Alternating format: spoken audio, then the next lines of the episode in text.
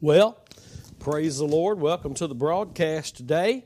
Glad you're here with us. We'll make it in here to the podium and just have a grand time this morning studying 2 Timothy chapter 2. This will be session 6 today.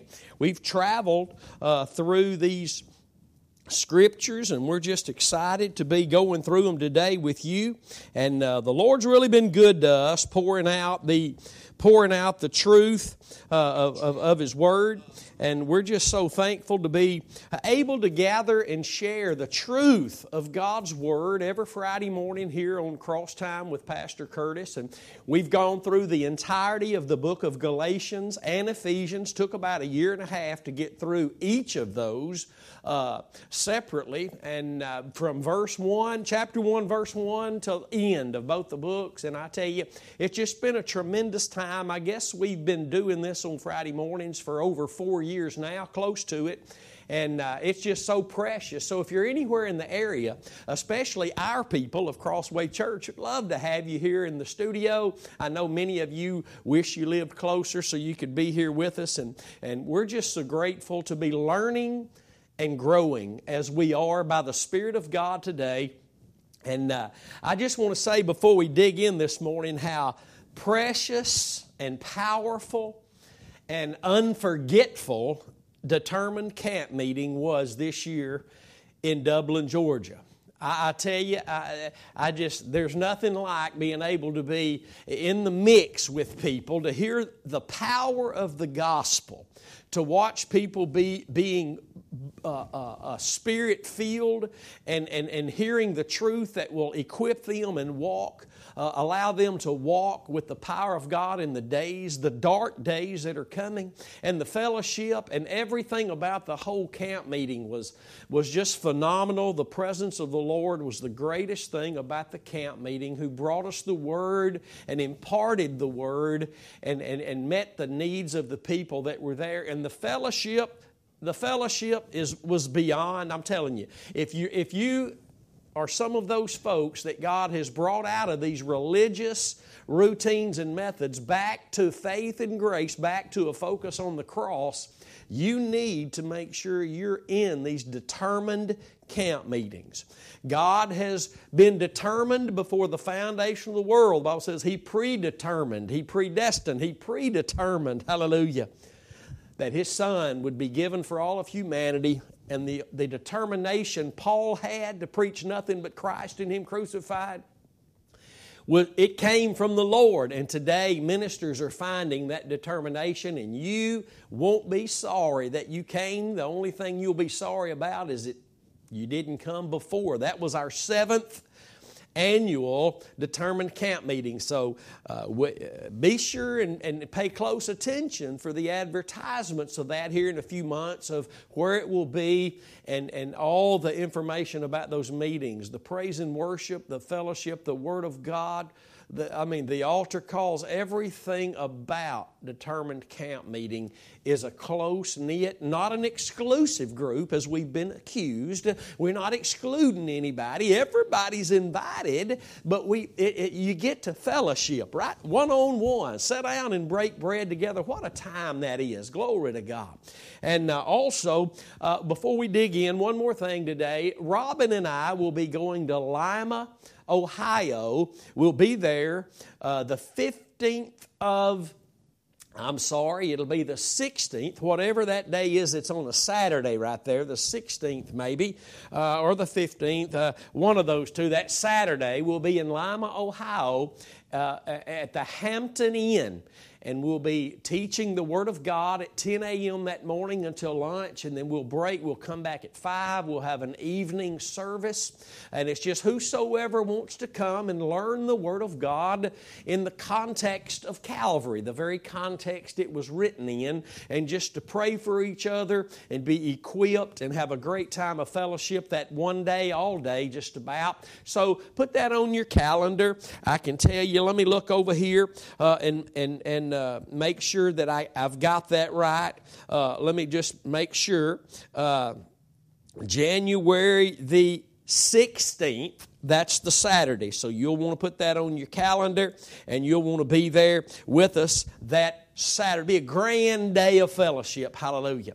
And we're excited about going and uh, just excited about what God's going to say, what He's going to do, what He's going to impart to the hearts of His people. Praise God. So here we are today.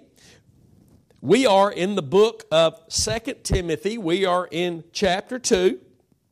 This on this sixth session on the 30th day of October in 2020. And we're going to begin this morning in 2 Timothy chapter 2 verse 14. 2 Timothy 2 and 14. And Paul, as you know, he's just uh, uh, went through a, a, thing of talking about how he endures all things, no matter what it is, so that he can see those elect saved and that they also obtain the salvation. He's talking about people getting saved, filled with the Holy Ghost, learning how to live for God. He's going to endure no matter what, he's not going to quit. then he says in verse 11, we're backtracking just a moment. It is a faithful saying, for if we be dead with him, that means faith in the cross, we shall also live with him. That means resurrection power because our faith is in his death. Hallelujah. Pastor Scotty Williams at, at this year's determined camp meeting made one of the many phenomenal statements there under the anointing of the Holy Spirit that the child of God can only grow where he's planted. And the Bible says clearly that as a born again child of God, we've been planted in the likeness of Christ's death. Therefore, we again today reckon ourselves again today to be dead indeed unto the sin nature and alive unto God in Christ Jesus. Hallelujah. So eh, it's a faithful saying. For if we be dead with him, we shall also live with him. If we suffer, we shall also reign with him and your faith is in the cross, my friend, suffering is a part of that walk. Paul told the church at Philippi that at the very end of that first chapter, I believe it's verse 29, that you're we've been given two things, many things, but two things as Paul focused here in the context of our walk and lives that are becoming the gospel. We've been given to believe on the name of the Lord Jesus Christ and to suffer for the name of Christ. And when you're living, I didn't say going to church. Praise God for church. I didn't say when you're reading your Bible or have a prayer life. Praise God. You need to be in all involved in all those and a whole lot more. Hallelujah. But when you're living, the Christian life. When your faith is in Christ and Him crucified, and you realize that you're planted together with Him in His death, and that you don't have to uh, try to make things happen, the Holy Spirit can now guide you because that's the only law he works according to is your faith in Christ Jesus, Romans 8 2, then you're going to find yourself in a place of suffering. People are going to see your humility as weakness. They're going to see your faith, uh, your confidence as uh, uh, uh, uh, pride and arrogance. That you're going to be mistaken for a lot of things. They told Jesus the works that he was doing was of the devil. Jesus had to finally tell them, "No, your daddy is the devil." You can find that in Rome and John chapter eight. But if you're living the Christian life, I'm not, I'm not talking about going to church again or doing this. I'm talking about living Christ. The Bible says to live, for the Christian, to live is Christ. The expression of Christ. If that's not the expression, we're not experiencing life. Christ is our life. He is the eternal life that we already have. Hallelujah. So he says, if we believe not, yet he abides faithful, he won't deny himself. He cannot deny himself. Amen. That's good stuff. He says here, now this is where we're going to begin today. That was just a little back up, scratch your feet and dig in, get ready to blast off. But here in verse 14, he says, of these things, now you see why we had to back up. Of these things, put them in remembrance. That, that, that, that, that's something that we need to take note of. Uh, the Lord didn't tell Paul, now they've got to, yes, put it on the back burner, let's move on to new thing. No, put of these things, put them in remembrance. Remembering, remembering. How much scripture, how much have you learned, and how much are you learning to remember? It's very important. You say, Well, I don't have a good memory. Well, I, I, I bet you remember which key it is that unlocks your house, and I bet you, I bet you, uh, you remember what channel your favorite blah, blah, blah is on. Oh, yeah, you need, if, you if your memory's not working that good in the Scriptures, you need to stay in the Scriptures. Hallelujah. Glory to God. Not being ugly, just not picking, just letting you know. We can remember to do all kinds of things if we get in the Word, become a student of the Word, the Holy Spirit would bring the Word to our remembrance. Praise be to God. Of these things, put them in remembrance, charging them. That word means commanding them. Oh, we don't like that. Now, you don't be telling me what to do, preacher. charging them before the Lord that they strive not about words to no profit. But to the subverting of the hearers. Now, last week we touched on this at the end of the uh, broadcast, and I want to dig a little bit right here for a moment because this is one of those things in the scriptures of many that if you just read right through it and past it, you'll think it means something else. He, let me read to you what it sounds like it means and then we'll discuss what it means. This is what it sounds like it means. He says, charging them before the Lord that they strive not about words to no profit, but, it sounds like, but he's saying, but strive to the subverting of the hearers. But that's not what he's saying. And when you look up the word subverting, you know that it's talking about the result of words that have no profit. Mm. Now, I'm going to give you the definition. I always say this look the word up for yourself. Not necessarily because you don't trust me, but mainly so you can see it for your own self. There's, a, there's something special about taking the time to look something up for yourself instead of just listening to someone else. You can get a blessing listening, but you get a greater blessing when you spend the time to go get it for yourself. Watch this now. The word subvert means to ruin. Uh, you should write these down. You should, you should make a note of these. To subvert means to ruin, it means to overthrow, it means to bring about destruction, it means to uh, cause apostasy. Now, think about this. These are what the words accomplish that won't profit anything. Listen to me very carefully. Words, he's, he's talking on a spiritual level here. He's not talking about going out and uh, teaching your kids to put gas in your car. He's talking about spiritual things for learning and for growth in the things and the plan, the will of our faithful Lord. Hallelujah. That's what he's talking about. He's talking about ministry. He's talking about learning and growing in the grace of the Lord Jesus Christ, bearing his uh, witness all the days of our life. That's what he's talking about here. And he's, he, he's trying to get Timothy, the folks in Ephesus there, and you and me to realize he wants us to see, the Lord wants us to see that words that bring about no profit spiritually, it's not that they just stop right there. Well, that didn't profit me. If it's not profiting you, it is hurting you. Mm. Oh, do we need to hear that again?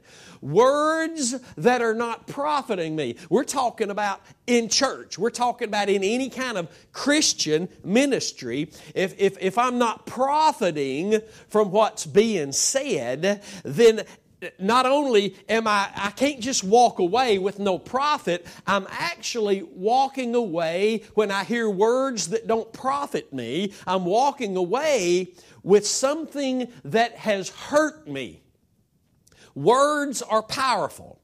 Words are powerful. Now, some people take that the wrong way and they don't understand what the Bible means when it says that power, the, uh, the power of life and death is in the tongue. The tongue can cause a lot of bad things to happen. But you're not God and you can't speak things into existence. You can cause lots of problems with your tongue. And yes, you can, you can cause a lot of uh, bad things to happen. But that scripture, if you understand the Bible in its gospel context, uh, because Jesus said the scriptures were about Him, so we have to look at all of the scriptures through Him and what He did at Calvary, then you'll understand that the power of the tongue has life in it if it speaking the truth, which is the gospel of Jesus Christ. The tongue speaks death. If it's showing you any other way than Christ and what He did at Calvary to be initially saved or to walk in this life trying to bear His fruit, trying to express Him any other way than the Holy Spirit working in us and through us, which He can only do that through our faith in the cross. The Bible bears that out in Romans chapter 8, verse 2, Psalms 33 4, and we need to understand that. So the Bible does say, Jesus taught that we're going to be judged for every idle word spoken. That's in your Bible. I didn't put it in my notes, but it's there. Google it. Just Google it. Every uh, judgment for every idle word, the scripture will come up right there for you. You can go look at it. We're going to be judged for every idle word spoken. And we're talk, we're not talking about talking about the Dallas Cowboys or the weather today. We're talking about on a spiritual level uh, uh, what we think we're getting spiritually for speaking this, uh, what we th- who we think we are for, for speaking this or for leading someone the wrong way.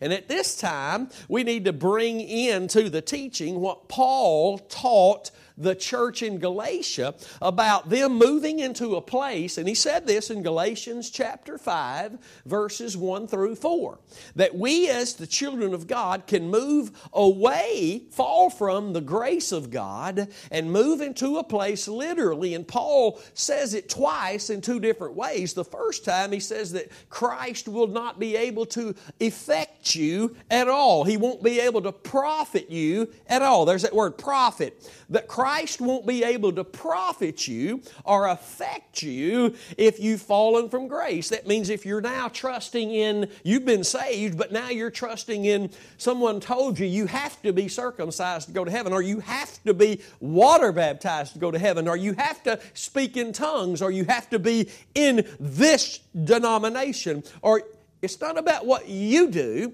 it's about what Jesus did at Calvary and your faith in that. And my friend, hear me very carefully. This is why the church is dead and crippled and, and paralyzed and, and, and, and, and for the most part not functioning as the body of Christ. The only avenue of Christ having the effect on us and the profit for our lives is through faith in what He did at Calvary. Anybody that speaks against that statement, and I'm talking about a faith today, not your faith 40 years ago, your faith today has to be in the sacrifice of Christ, not the purpose driven, not the government of 12, not the words we speak. Those are all things we do. And yes, we're called to function. We've been ordained unto good works to, to walk in them, Ephesians 2.10. But we're God's workmanship, and God works in the truth, Psalms 33 4. And that truth is Christ and Him crucified, and our faith in Christ, meaning His death, allows the Holy Spirit to perform the operation of God, whether it was the initial immersing us into the very death of Christ, Romans 6 3 or it's the Holy Spirit working in us and through us, both to will and to do of His good pleasure, so that we can bear forth the fruits of God's righteousness, not our own. So it's the words, and I, I know what I'm talking about. I, I, I speak from experience of putting things on the table that were no profit. No profit. And remember, we're seeing today in the scriptures that words that do not profit, then they subvert the hearer, those that's listening to us. If they're not profiting us spiritually, then they're subverting us. And again, the definition of subvert is to ruin, to overthrow, to destruct, to bring about apostasy. Now I want you to get this. Back to Paul and the church in Galatia.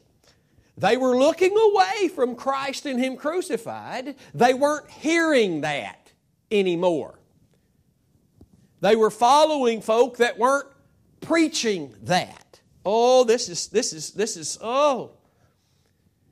So, whenever we're listening to someone using God's Word that does not hear the Holy Spirit leading them to point us to the blood of Jesus, the cross of Christ, the redemption plan of God, the death of Jesus, many ways, but it's all wrapped up in what Paul called Christ and Him crucified. When you stop using that phrase because there's people using it you don't like,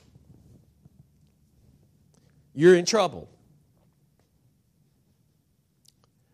And a lot of times when we find ourselves in that situation, not only are we not using that phrase that Paul used, that these and those are using, but now we're moving away and we're making excuses as to why we're not teaching and preaching God's Word in this context.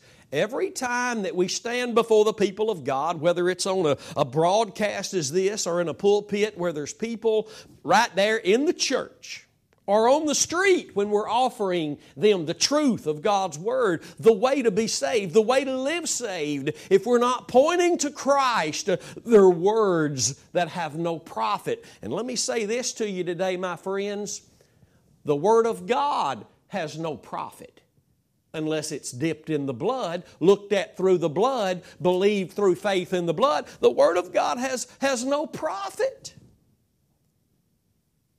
unless it's looked at, believed, trusted in, seen through the blood of Jesus. The Bible says in Hebrews 1 and 1 and 2 that in past times, God spoke to our, in various ways, diverse manners, God spoke to our fathers by the prophets. But in these last days, God has spoken to us by His Son.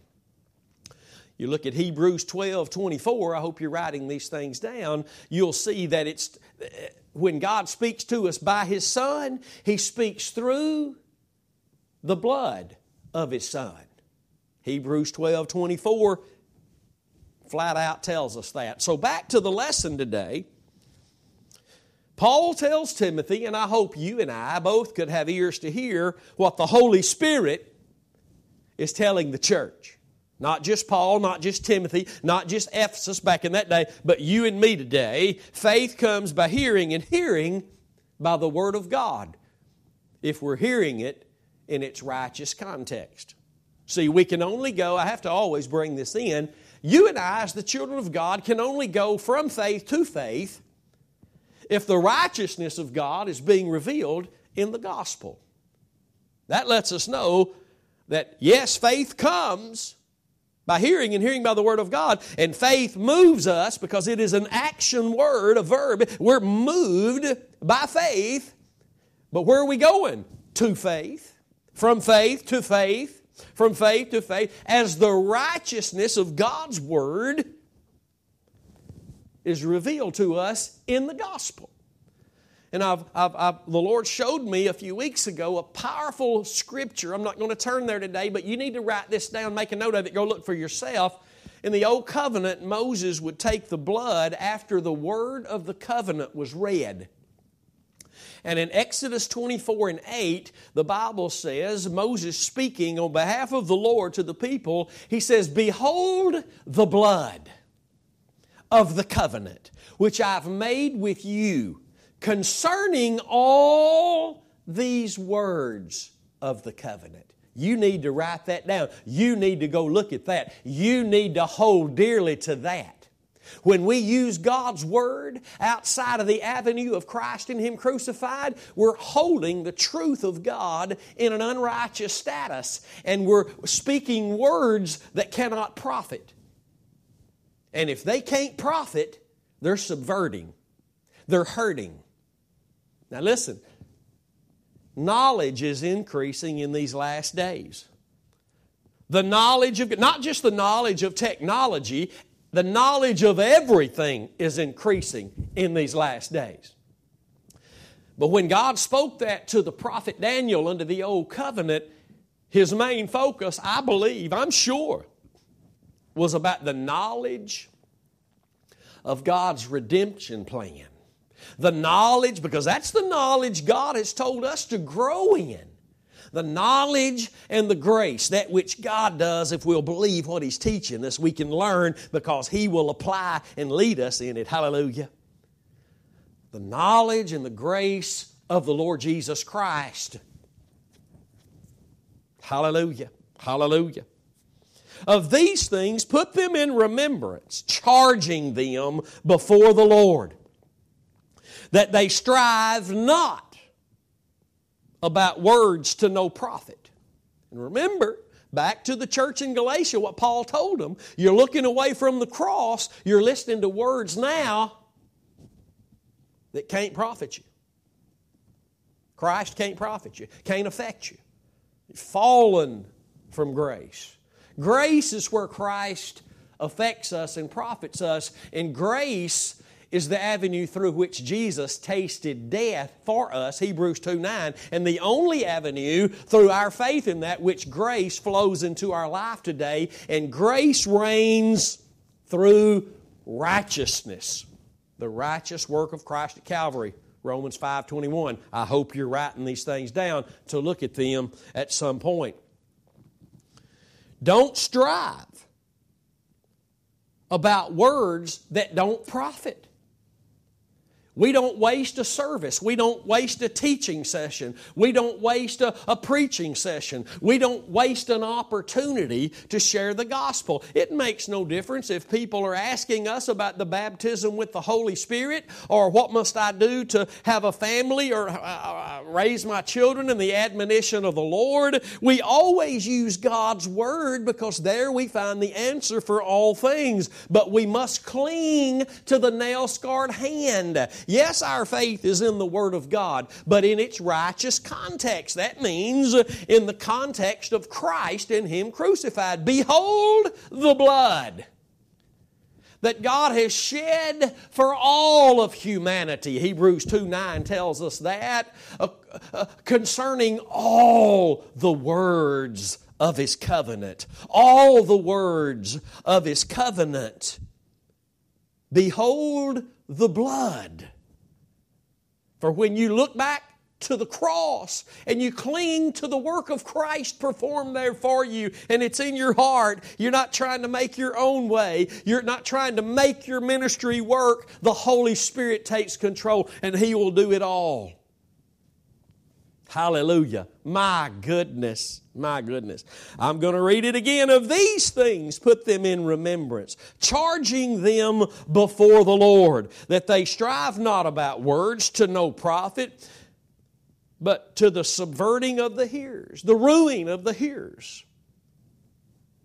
Now, whether we like it or not, or whether we agree with it or not, God is increasing His knowledge in these last days. And some people are not going to believe, even though it's the Bible, nothing I've said is not scriptural this morning. Nothing, not one thing. Not my, not my twist on it. I, I'm telling you what the Bible says this morning.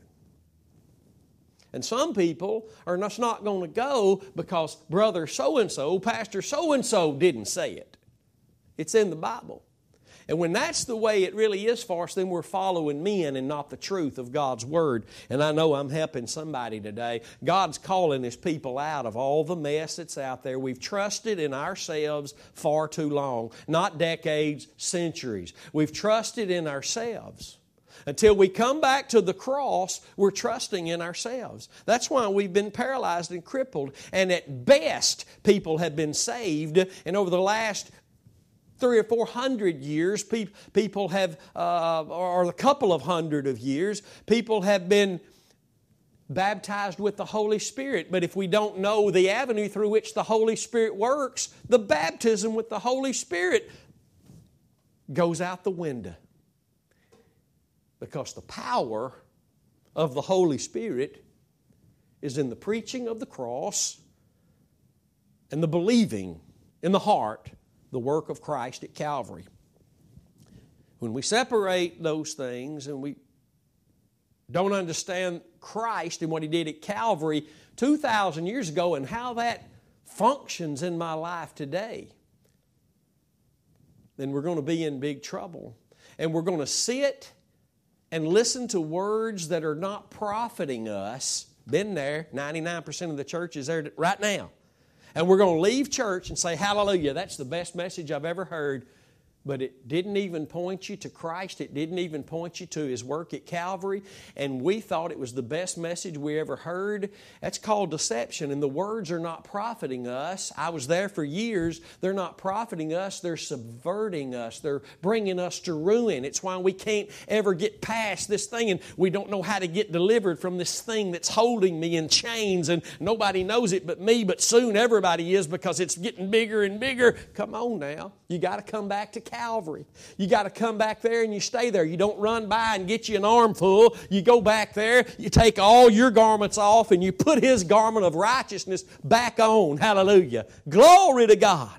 Hallelujah. The church in Sardis, Revelation chapter 3, almost all of them in that church, their garments, that garment of righteousness had become stained because they weren't hearing and receiving any longer of the Lord. Oh, they were hearing and receiving, but what they were hearing were words that did not profit, but words that were ruining them, causing them to apostatize, causing them destruction. Oh, but they thought they were a church that was alive. Oh, they had a name that they were alive, but Jesus said, You're really dead. How about the church of Laodicea? that thought they didn't need anything. I, we got everything we need. Jesus said, No, you're blind, naked, and wretched. Church is waking up today. The church is waking up today and all this dead, fake believing and fake receiving, we're coming back to Calvary, my friend. God's bringing His people back to Calvary because there's where we hear, there's where we receive, and that's the only place that keeps our garments unspotted. Glory to God. Hallelujah. I'm so glad I know that today. I'm so glad it doesn't make me better than anybody else. It doesn't make me up on some platform. Matter of fact, I'm lower than probably everybody else. I don't have as much knowledge as most people, but I tell you, I got one little piece of knowledge that is a jewel and more than gold and silver to me, and His name is Jesus and the work He did at Calvary. Oh my goodness, I found a treasure of life in Him. I found the way of life. I found the wisdom that brings life. I found the whole whole package is found in Christ at Calvary. Hallelujah. Glory to God. Thank you, Jesus. Uh, hey, watch this now. He goes on to say, we could stay here on this for quite a while. There's a lot of scripture we could pull into this, and I hope you've taken notes and you'll get with the Lord later in prayer in your own study and allow Him to pour into you. Glory to God. For it surely is not about listening to me for an hour on Friday morning. Get notes and get with God in prayer and study on your own time and watch what He pours into your life. Watch what He pours into your life. Praise be to God. Hallelujah. And then He goes on to say in verse 15 study to show yourself approved unto God. hey, now wait a minute. Let's talk about that for a minute. I'm already approved unto God. Am I not? Am, are we not already approved through our faith in the blood? God approved of us when He saw our faith in the one He approved of on the cross, carrying out in humility and obedience the command He'd been given to lay His life down. John 10 18. Glory to God. God saw, approved, righteous, and then justified. And I had to say it in that order because uh, God can't justify anything that's not righteous. That's all He justifies. God doesn't justify anything that's not righteous. Romans 5 17, 16, and 17 will put that right there in the progression that it's in. The free gift of righteousness through your faith in the righteous one and what He did at Calvary makes you righteous in Him, justified. God justifies the ungodly through faith in the Redeemer, Jesus Christ, and His work at Calvary. Are you all right this morning? Now, watch. Study to show yourself approved unto God. Study to show yourself. Study to show yourself. God's got lot, of things to show you. They're found in the Word of God, of course. Everything He's going to show you is going to be found in the Word of God. But the Word of God became flesh and dwelt among us and went to the cross for us. Hallelujah. Therefore, when God's trying to, excuse me, show you, give you direction, impart to you from His Word, you got to behold the blood. Behold the blood of the covenant that I've made with you according to all the words, all the words of this covenant. Back to Exodus 24 8, if you're just jumping in, write that down, go look at it. Behold the blood of the covenant which I've made with you concerning all these words. And they just got through reading the law. All the words of the covenant can't do a thing without faith in the blood of the covenant. And not yesterday's faith. Now faith is the substance of what I'm hoping for. Glory to God. Thank you, Jesus. My goodness, what a session today. Somebody who loves the truth is shouting right now. Praise be to God. Study to show yourself. You know, the more I study God's Word in the light of Christ and what He did at Calvary, the more I see just how justified I am by what Christ did for me in Him. Not by what I do. I'm, I'm not justifying myself. God justified me as an ungodly sinner when I trusted in the obedient act, the humble and obedient act of death on the cross. I'm trusting in Him, Christ, and what He did for me. And God declared me righteous and justified. Let's talk about that for a minute. I got away from it, but let's go back to it. As a Christian, this, this what I'm about to say is the reason you should share this video. This, what I'm about to say, is the reason you should share this so everybody, every Christian you know, could hear it. When you trusted in Jesus Christ and what He did at the cross for your sins, God declared you righteous, then He justified you. He only justifies what's righteous. And you became righteous in Christ. But now, as a Christian, God is looking each day to see if He can justify your fruit, my fruit. Is what I'm carrying out, is what I'm speaking, is the, is the way I'm living. Something God justifies, because remember, all He justifies is righteousness. All He justifies is righteousness. That which is righteous. That's why He made us righteous. He made us servants of righteousness, Romans chapter 6, and told us in Matthew 6.33, if we seek His kingdom, His righteousness first, He'll add everything to our lives. Jesus taught in, in, in Matthew chapter 5, verse 3, I believe it is, that if you hunger and thirst after, after, I, I'm after that righteousness, you'll be filled. Think about that. So every day, the only thing God can justify is righteousness. And that always comes through Christ, the, whether it's for my initial salvation and I'm declared righteous by God in the person and the work of Jesus Christ, or it's daily living and the Lord is looking today. His eyes are going to and fro throughout the whole earth, the Word of God says, seeking who He may show His strength on behalf of. Think about that. God is looking everywhere in His church to be able to justify the works that are taking place because they have they can only happen in a justifiable manner with God if it's through a faith in the cross. We can't read the Bible and go out here and think I got to do verse 16, I got to do verse 17, I don't know about 18, but I got no. We have to be led by the Spirit of God, who is the Spirit of truth, who will teach us the truth, guide us into the truth we're willing to trust Him in. But all the words of God, the blood of Jesus is concerning all the words of God. The Word of God is without effect if our faith is not today in the blood. And we're not learning the Word of God in the context of Jesus. He, didn't he say the Scriptures are about Him? Yeah, he said that like four times in Psalms chapter 40, verse 7. Uh, what was it? John chapter 5, verse 38 and 39. Luke 24, 44 through 46. Uh, Hebrews 10 and 7. The Scriptures, the Word of God, Hebrews 4 and 12 says, are alive. God's Word is quick, alive, and powerful because it's all about Jesus, the living Word of God, who is our life. Hallelujah. Glory to His precious name. Hallelujah. Man, this is good.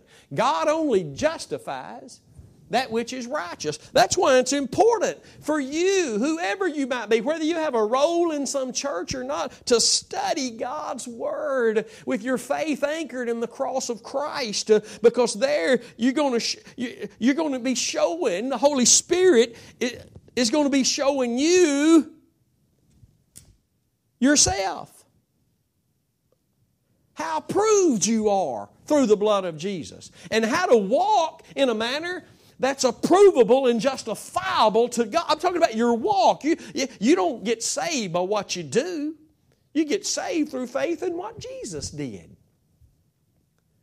But at the same time, there are works, Ephesians 2:10. We're God's workmanship, ordained to walk in good works.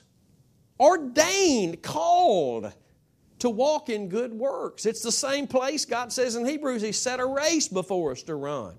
It's the walk of faith. It's, it's, it's trusting in Christ, His sacrificial work at Calvary, and then seeing every word written through that precious blood and declaring that. Hallelujah. Not words that won't profit, that are only subverting, bringing ruin, bringing uh, destruction, br- causing folks to go and be apostatized. Come back to the cross, preacher.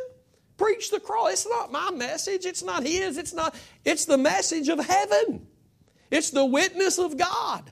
When God came into Egypt to deliver his people Israel, and he said, Put the blood on the doorpost, and I'm going to destroy the firstborn of all Egypt. And God said, When I see the blood, I'll pass over. You better hear me today. God's looking at the blood, He's looking through the blood, and whatever He's looking at and looking through, He not called us to look at and to look through anything else. What He's looking at and looking through is what He's called us to look at and look through so that we can hear properly and receive properly Church of Sardis, Revelation 3. Take a note, read it later, so that we can hear properly, receive properly, and not be in so much need, but declaring we don't have need of anything, declaring we're a church alive, but be dead. Come on, somebody. Oh, deception is rampant today. I've been there. I don't want to go back. And I'm thanking God today for the illumination of His Word in the light of Jesus, who is our light, and that light switch that came on through His work at Calvary. Hallelujah. Glory be to God. Don't let anybody else, no matter how big their ministry is, no matter how powerful that last name might be, no matter how many years this, how many books, CDs, tapes, how well they can do this, you just keep clinging to that nail scarred hand and you'll find yourself traveling down that straight and narrow road. It's a path of righteousness. Glory to God. There are many today, many today who is at my son Andrew said at the camp meeting, one of the paramount phrases in the camp meeting that came out. You can you, you come to a crossroads in your life. God may be right now offering you, some of you listening to this, wherever you found this online, the opportunity to come back to Calvary. You're at a crossroads. You're hearing these messengers of the cross. You're at a crossroads, and God's telling you it's time for you to get determined, just like He did Paul, just like He did us. I'm talking about those all over the globe who's coming back to Calvary and there alone. You're at a crossroads. You're hearing this and it's, it's stirring your heart and you're at that crossroads and it's a choice you'll have to make whether you're going to move on in the more determined to know nothing else but Christ and Him crucified or you're, or you're listening to those voices that are causing no profit because outside of becoming more determined to know nothing else, it's words you're listening to. It's value on people you've placed uh, wrongly, my friend. And the more you go down that other way, That other way, oh, you'll say cross every once in a while. You'll talk about it every once in a while. You'll see it occasionally, and they, the folks will hear it occasionally come out through words in your message, my friend. But the farther you keep going, just because you don't like them, you don't like that group, that ain't why. That ain't why you're not. That ain't not. That's not the real reason why. But the more you go down that other road, the farther you go. Even though every once in a while you can see it, you'll say it, you'll throw it in here. But the farther you go down that road, there'll come a day when you're entangled again with those who don't want to see it, and you no longer see it. There's no profit, there's no effect. What, it, deception is what Jesus said would be the noticeable thing at the very end. And my friend, deception is just phenomenal. Deception has always been what it is. You know what it is? Deception is I don't know that I don't know, but I think I do. I believe I do. I'm sure when the people in the church of Sardis received the message, the letter from John that Jesus gave him, I'm sure some of those said, We don't, we're okay. And I'm sure there were Galatians that read Paul's letter that the Lord sent through him, and I'm sure there were Christians there that said, We're okay. We're not okay if we're not hearing words that profit. And the only profitable words on the planet are God's Word, God's words in the light of Jesus Christ and what He did at Calvary. And folks who are running from that narrowness, they're running from God. Oh, they'll put on an emotional show full of feelings. We came out of all that. I'm not going back. I said, We came out of all that. I'm not going back. I love this path of righteousness. The scriptures declared that because Jesus loved righteousness and hated iniquity, that the Lord gave him the oil of gladness above his, all his fellows. That's Jesus. Because he loved righteousness. And when you love righteousness, you'll hate iniquity. My friend, that's the fear of the Lord. And that's where the movement and the activity of God is going to be found in your life when you learn righteousness. You're hearing righteousness. You're walking led of the Holy Spirit in that righteous path. Oh, what a blessing it is. Study to show yourself approved unto God, a workman. See, a workman. Workwoman, workman, whatever. Workman. Involved. To show yourself approved unto God. To show yourself a workman. Come on, don't, don't let all this stuff going on in the world make you love your life more than you should be you're still called to study to show yourself approved unto God, that you're approved unto God. Study the Word of God to show yourself that you've been approved of God. God's, appro- God's already approved of you through your faith in Christ at Calvary. Now, He's telling the saved, already blood bought, spirit filled church, study to show yourself approved unto God. How? What, what's the fruit of it? A workman that needs not be ashamed. A workman that needs not be ashamed. There'll be no shame. Christianity has become something shameful in America today. You, you know it's true. I, have been in this place, saved, born again, and, and, and people come up years ago to start talking to me about Jesus, the Word of God, and, and things going on in their church, and I'd get away from them. Why? Because I didn't know what the Bible said. I was saved, I, I, I had become a believer in Christ, but I wasn't living that life. And when you're not living the life, you don't really want to talk about Jesus. You don't want to talk about the Word. Why? It comes down to being ashamed. But why am I ashamed? Because I'm not studying, and I, I don't don't know what the Bible says, so I don't have anything to input into the conversation. Now, I may throw in what Granny said or what I heard in the smoking stand out there years ago or the break area. I, I may throw my two bits in as I did for years, uh, but I, when I finally got in the Word, then I had this big billboard realization My Lord, I've been wrong about everything. So has all them other people.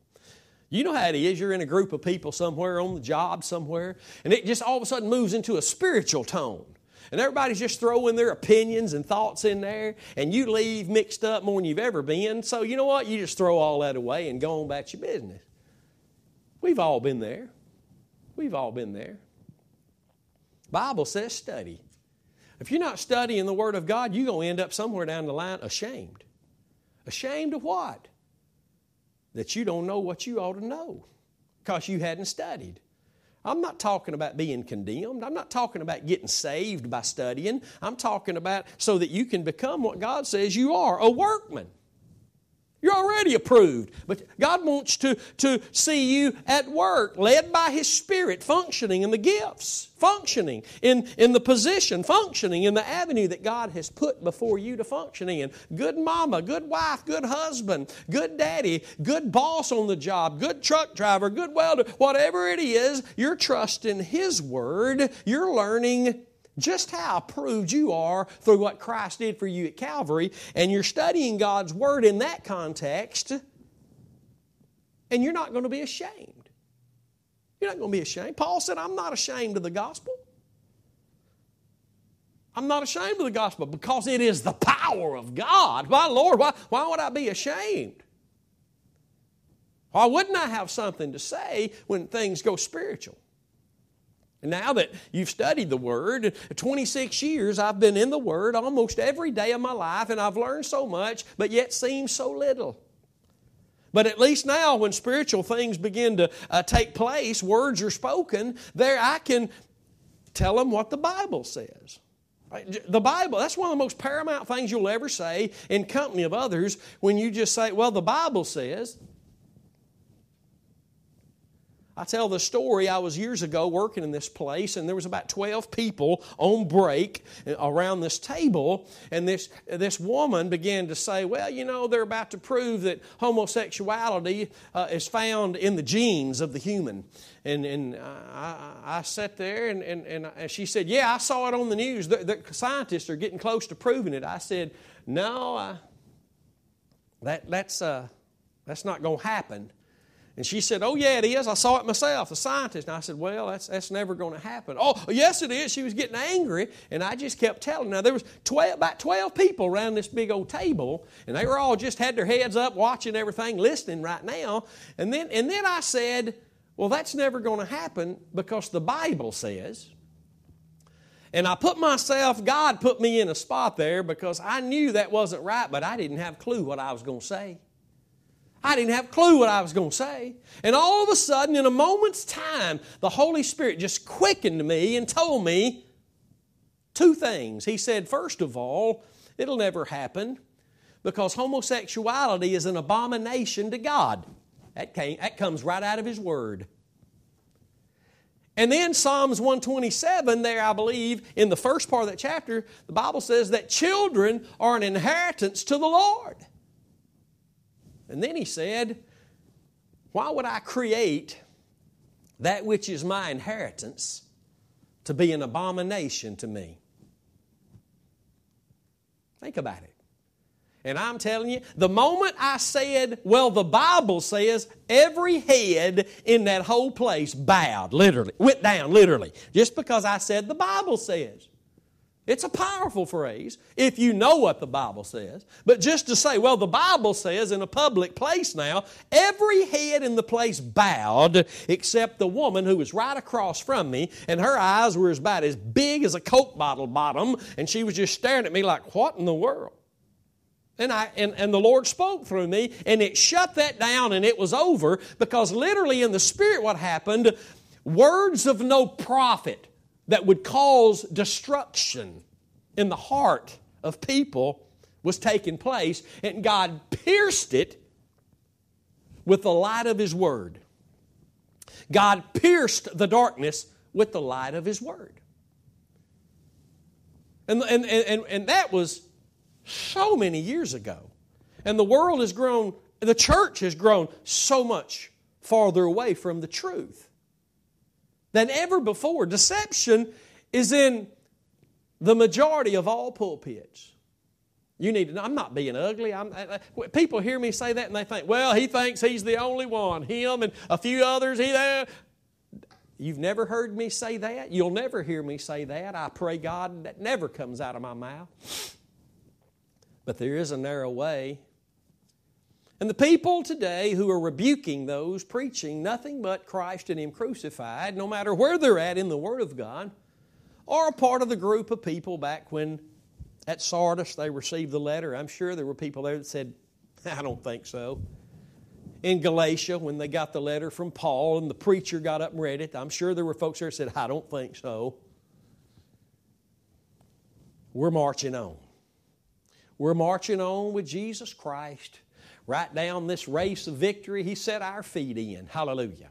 He put gospel shoes of peace on our feet that we might run this race in the great victory He afforded us at Calvary, that we might learn His words of truth in their righteous context.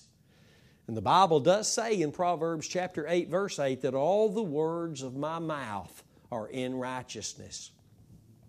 And there is no righteousness of God revealed outside the gospel. Romans 1 16 and 17. I repeat these scriptures all the time for those of you who may listen. You're like, well, wait a minute now. Hold, hold everything. It's scripture, it's the Bible. If you're going to live, you're going to have to be moved from faith. We live by faith. And that's the faith of the Son of God that loved us and gave Himself for us, Galatians 2.20. We live by faith, but if we're not moving, we're not living. Faith is a, is a verb, it's an action word. Well, where are we going? We're going from faith to faith as the righteousness of God is revealed in the gospel. All His words Behold the blood. Behold the blood. Praise God. Hallelujah. It's been a wonderful session today. If anything ever happens uh, to the broadcast on the internet or anything, just giving you this this morning, you can listen to all these messages in their audio form on the Spreaker app. Not speaker, but Spreaker. My channel is for those who have ears to hear. You can also listen to the audio uh, later on the website, thecrosswaychurch.com, and the YouTube channel is Curtis Hutchinson 316. I encourage you, don't just comment on the broadcast, don't just hit the like or the love button.